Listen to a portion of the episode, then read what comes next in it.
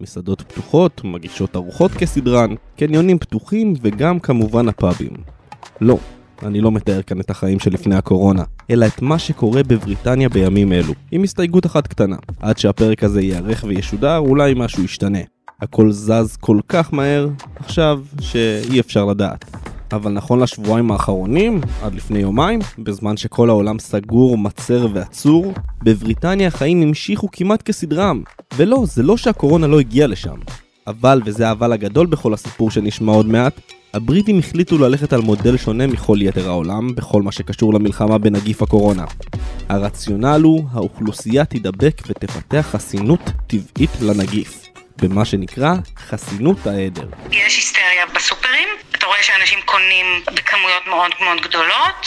יש מחסור נגיד בפסטה, בנייר טואלט, אבל זה שולי, זה בקטנה. זאת עינב בן יהודה, ישראלית המתגוררת בקרדיף ווילס, יחד עם בעלה ובנה. השיחה הזאת הוקלטה ביום שני, כשהממשלה הבריטית עוד הייתה נחושה להמשיך בדרכה. אתמול בבוקר עינב כבר דיווחה לנו שמסביב הכל עדיין אותו דבר, אבל החל מיום שישי בבוקר בתי הספר והגנים ייסגרו בהוראת הממשלה. נתנו פה הנחיה להימנע מאירועים המוניים. אין לי שום יכולת לדעת מה נכון ומה לא נכון. הרבה מידע מגיע דרך הרשתות החברתיות ודרך וואטאבר ואין לי מושג. ככל שהימים עברו, מספר הנדבקים עלה. נכון להקלטת הפרק, מניינם עומד על 2,630, כשמספר המתים עומד על 140. והבריטים? הם התחילו כבר לנקוט צעדים חדשים, כמו העובדה שהם העלו את ההנחיה לבידוד של 14 יום, לעומת ההנחיה הקודמת שדרשה רק שבוע וזהו. וכל השאר, כל מה שאנחנו מכירים כל כך טוב מהשבוע האחרון, ריחוק חברתי, לא ללכת לפאב, לבודד קשישים, כל זה רק ברמת בקשה מהרשויות בלבד. שום דבר מחייב. יכול להיות שהבריטים נפלו על השכל? או שהם החליטו שהמחיר הכלכלי יהיה גבוה יותר מהמחיר הבריאותי, ובסוף יצא שהם צודקים? אם ככה, אז למה הם ויתרו על המודל שלהם והחליטו ליישר קו עם כל מדינות אירופה? היי, אני רון טוביה ואתם על הצוללת מבית גלובס, הפודקאסט שצולל לעומק הסיפורים החברתיים-כלכליים שעל סדר היום. הפעם נצלול למעמקי הניסוי הבריטי במלחמה בנגיף הקורונה.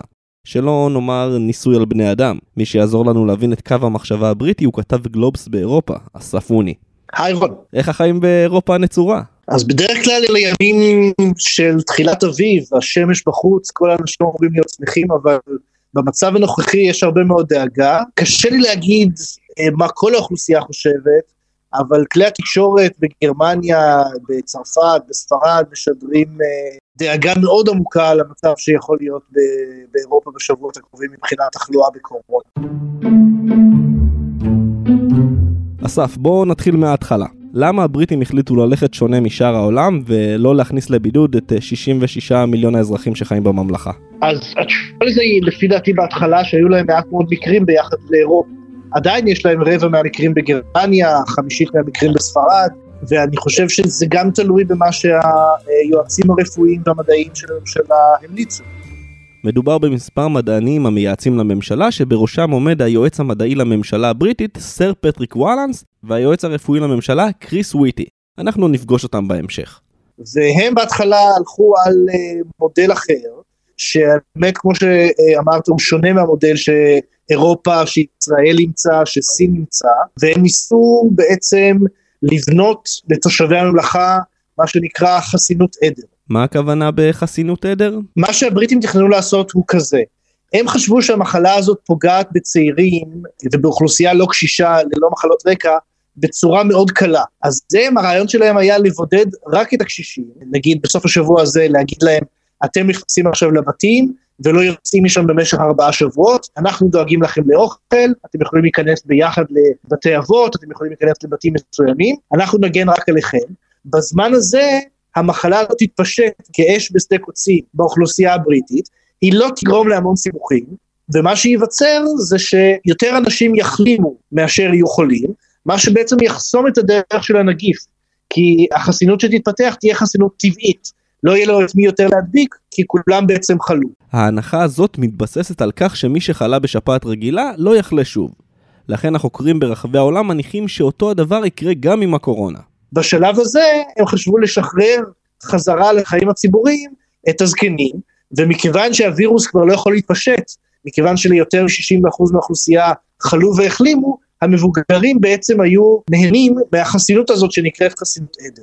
ולמדיניות הזאת היו לא מעט מתנגדים גם בתוך הממלכה וגם מחוצה לה. נכון, כבר מההתחלה כשג'ונסון והיועץ המדעי שלו התחילו לדבר על לייצר חסינות עדר, קמו שורה ארוכה של רופאים, אפידמיולוגים, ואמרו תשמעו אתם טועים לגמרי, המחלה הזאת היא מחלה יותר קשה ממה שאתם חושבים, היא לא כל כך לא פוגעת באוכלוסייה הצעירה והלא קשישה ובלי מחלות הרקע. בתי החולים, במיוחד של ה-NHS, שזה מערכת בריאות קצת כמו בארץ, מערכת בריאות ציבורית שמתפקדת היטב, אבל אין לה שוליים של uh, שומן, היא מאוד רזה, פועלת מאוד מאוד במחסור, היא חלק מהגאווה, אבל גם הבושה של הממלכה הבריטית, לא יוכלו להתמודד עם הכמויות הגדולות האלה של החולים הצעירים שצריך. הם שלחו מכתבים פתוחים, אפידמיולוגים uh, בעצם פנו לממשלה, ובסופו של דבר, ביחד עם הנתונים מאיטליה, ביחד עם הנתונים מבריטניה שהתחילו לזנק, זה גרם לשינוי כיוון של הממשלה שקרה ביום שני השבוע.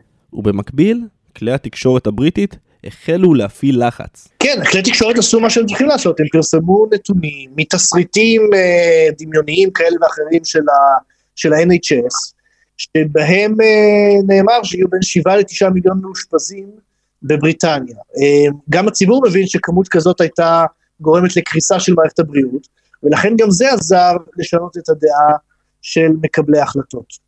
עד השבוע הממשלה בראשות בוריס ג'ונסון הייתה נראית שהיא מאוד נחושה בכיוון הזה, ומה שעזר לה היה שביחסית לאירופה יחס המקרים היה נמוך יחסית. מספר מתים עמד על 20, מספר הנדבקים לא עבר את האלף, והיה נראה שהמדיניות הבריטית איכשהו מוכיחה את עצמה. בנוסף לכל המכתבים הפומביים וההפצרות הציבוריות, היה אפידמיולוג בשם פרופסור ניל פרגוסון, מבית הספר uh, של לונדון נגד מחלות זיהומיות, שהלך לממשלה באופן אישי ואמר תקשיבו המודלים שיש לכם שגויים הנה המודלים הנכונים על בסיס מה שאנחנו קיבלנו מאיטליה. כך וכך אנשים צפויים לקבל הנשמה, כך וכך אנשים צריכים לקבל טיפול נמרץ, מספר המיטות לא יעמוד בזה. בעצם הוא זה שנחשב למי ששינה את המדיניות הבריטית. כתוצאה מהאזהרות הללו, ראש הממשלה הבריטי בוריס ג'ונסון התייצב מול האומה וקרא לנקוט צעדים שפחות או יותר מיישרים קו עם הנעשה באירופה. זה היה שינוי כיוון מוחלט לעומת הנאום שהוא נשא כמה ימים לפני זה. Uh, many more families are going to lose loved ones before their time. שבו הוא אמר להם, תקשיבו, אתם הולכים לאבד את היקרים לכם, תתכוננו לגרוע ביותר. למרות שהוא מתייצב כל יום מול המצלמות, לפני כמה ימים הוא נשא עוד נאום לאומה. נאום שסימן את שינוי המדיניות.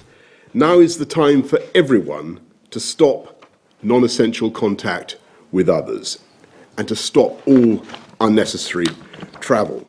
מה שהוא עשה בנאום השבוע, זה הוא הודיע שהוא מצפה מכל העם להתגייס, ובאופן וולונטרי לשמור על ריחוק חברתי. הוא אמר שהוא לא עושה את זה בחוק בשלב הזה, הוא לא סוגר בתי ספר, הוא לא אה, סוגר עסקים כפי שנעשה באירופה, אבל הוא מצפה שהציבור ישמור על הקשישים על ידי זה שהם לא ילכו למסעדות, לא ילכו לפאבים, ישמרו כמה שיותר על מרחק אחד מהשני, ייסגרו בבית ברגע שהם לא צריכים לצאת החוצה.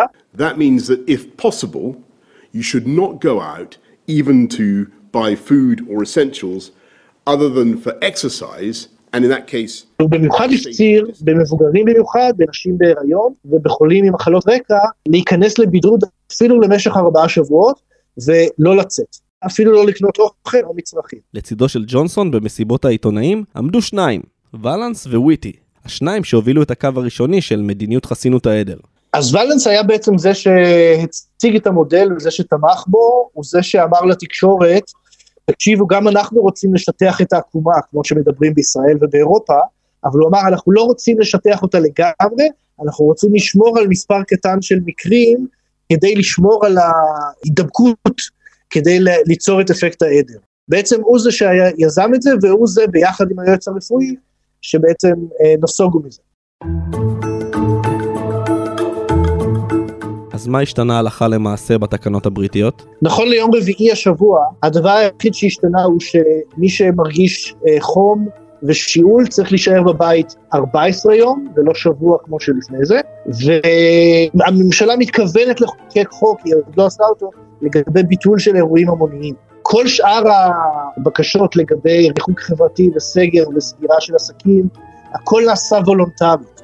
אין שום חוק כרגע שמחייב את הבריטים לעשות את זה.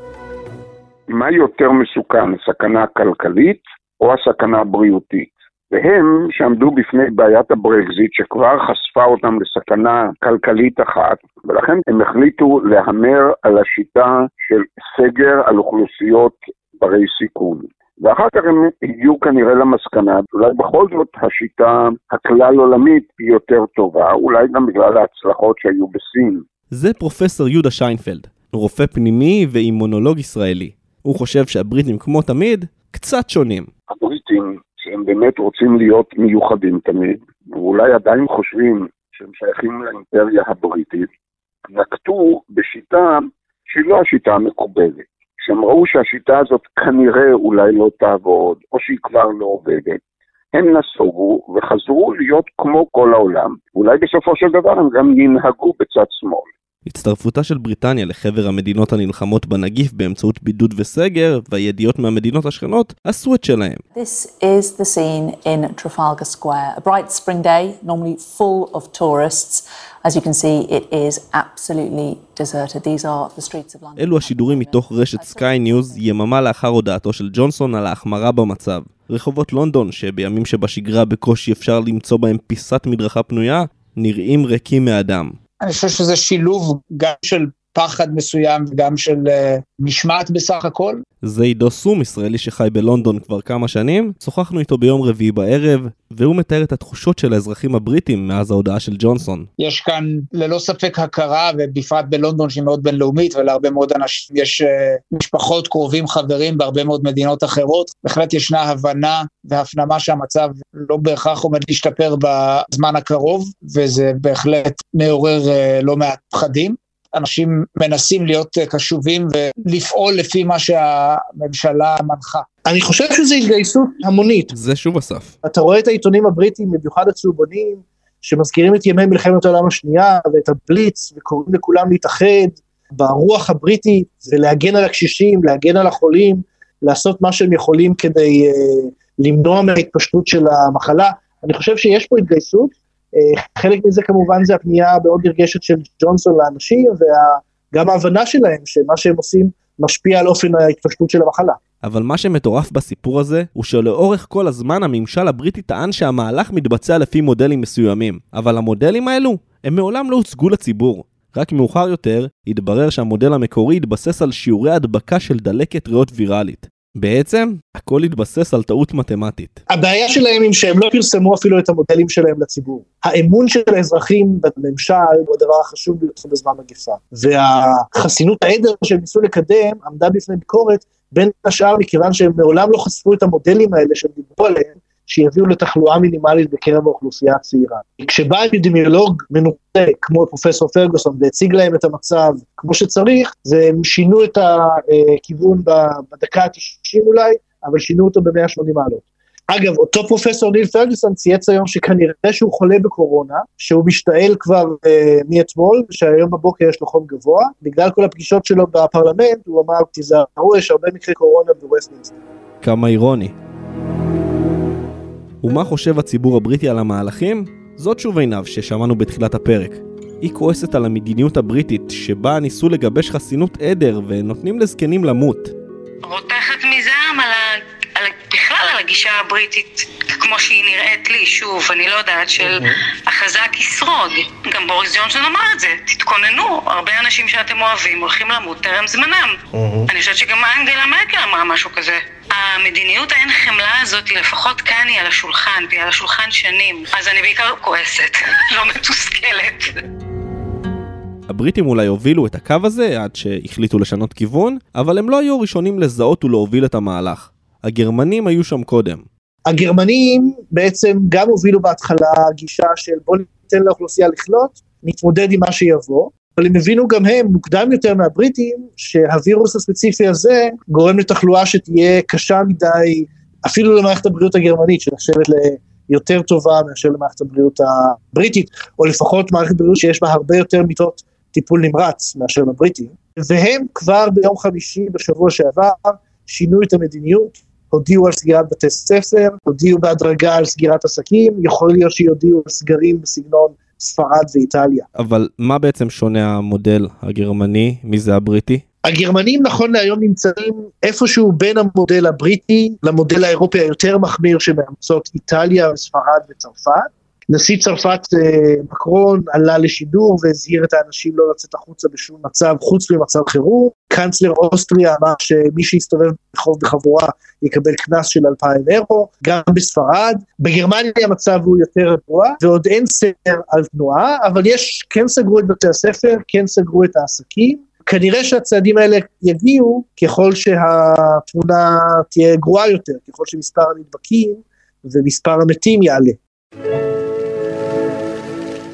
סך הכל אבל יש היגיון כלכלי במודל הבריטי. יש לזה היגיון כלכלי, אני לא בטוח שיש בזה היגיון מוסרי, והשאלה מה קודם למה. מבחינה כלכלית יכול להיות שהחיים של קשישים בני 80 פלוס שהם לא עובדים יצרנים, לא שווים כמו אלה של אה, מובטל בן 20 שכרגע העתיד שלו נמצא בערפל, אבל אני לא בטוח שמדינה דמוקרטית מערבית יכולה לקבל החלטות כאלה שהן מבוססות רק על היגיון כלכלי, בלי שיש למטה איזשהו היגיון מוסרי. וממול, אסף רואה את סין, מדינה שלא ידועה כחסידת זכויות אדם, נלחמת על כל אזרח. בסין לא ויתרו על אנשים, נלחמו על זקנים, ניסו להנשים את כולם, זה לא שהם ויתרו על העיקרון המוסרי הזה של uh, כולנו חברה אחת.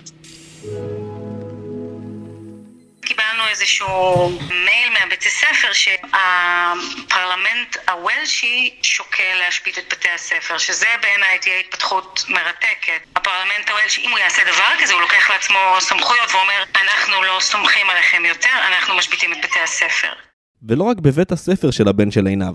בכל רחבי בריטניה קיבלו הורים מייל שבו מבקשים מהם לשלוח את הילדים לבית הספר רק כמוצא אחרון, אם לא מצאו סידור כלשהו. החל ממחר, יום שישי, כבר תיאסר כניסת תלמידים לבתי הספר והגנים. כל זה קורה לאחר שבשבוע האחרון הורים רבים סירבו לשלוח את ילדיהם ללימודים, במחאה על המדיניות הבריטית.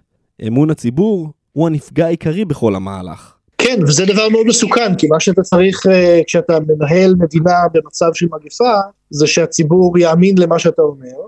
אני מקווה ששינוי הכיוון הבריטי נעשה בזמן, ושהוא לא פגע באמון הציבור עד כדי כך שלא יאמינו יותר לממשלה הבריטית, אבל בריטניה היא דמוקרטיה מאוד ותיקה, אה, מאוד מנוסה, ובמיוחד מנוסה במצבי משבר, וגם העם הבריטי. בריטניה אולי משנה כיוון לאט, והיא עוד לא נקטה בצעדים שאירופה נקטה בהם, אולי רק בדיעבד נדע אם שינוי הכיוון הזה היה מאוחר מדי, או אם הם עשו אותו בזמן.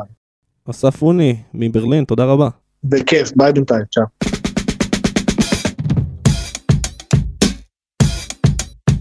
עד כאן עוד פרק של הצוללת. מוזמנות ומוזמנים לעקוב אחרינו באתר גלובס ובאפליקציית הפודקאסטים האהובה עליכם. אם אהבתם את הפרק, סמנו subscribe או follow ונשמח אם תדרגו אותנו גבוה באפל פודקאסט. מסיבת העיתונאים של בוריס ג'ונסון נלקחה מעמוד היוטיוב של הגרדיאן. בכדי להעביר את הזמן בבידוד, אתם יותר ממוזמנים לקצת אסקפיזם עם חזית המדע. פודקאסט נהדר בהנחיית גלי ויינרב, על כל הדברים הכי מפתיעים שהטבע יצר בחיים שלנו. ממליץ לכם בחום להאזין בבינג'. תודה לאסף אוני ממקום מושבו בברלין, לכל צוות הצוללת, ובמיוחד לאורי פסובסקי שעקב אחרי כל שינוי קל במדיניות הבריטית ולא שכח לעדכן. אני רון טוביה, שרק נהיה בריאים. יאללה ביי.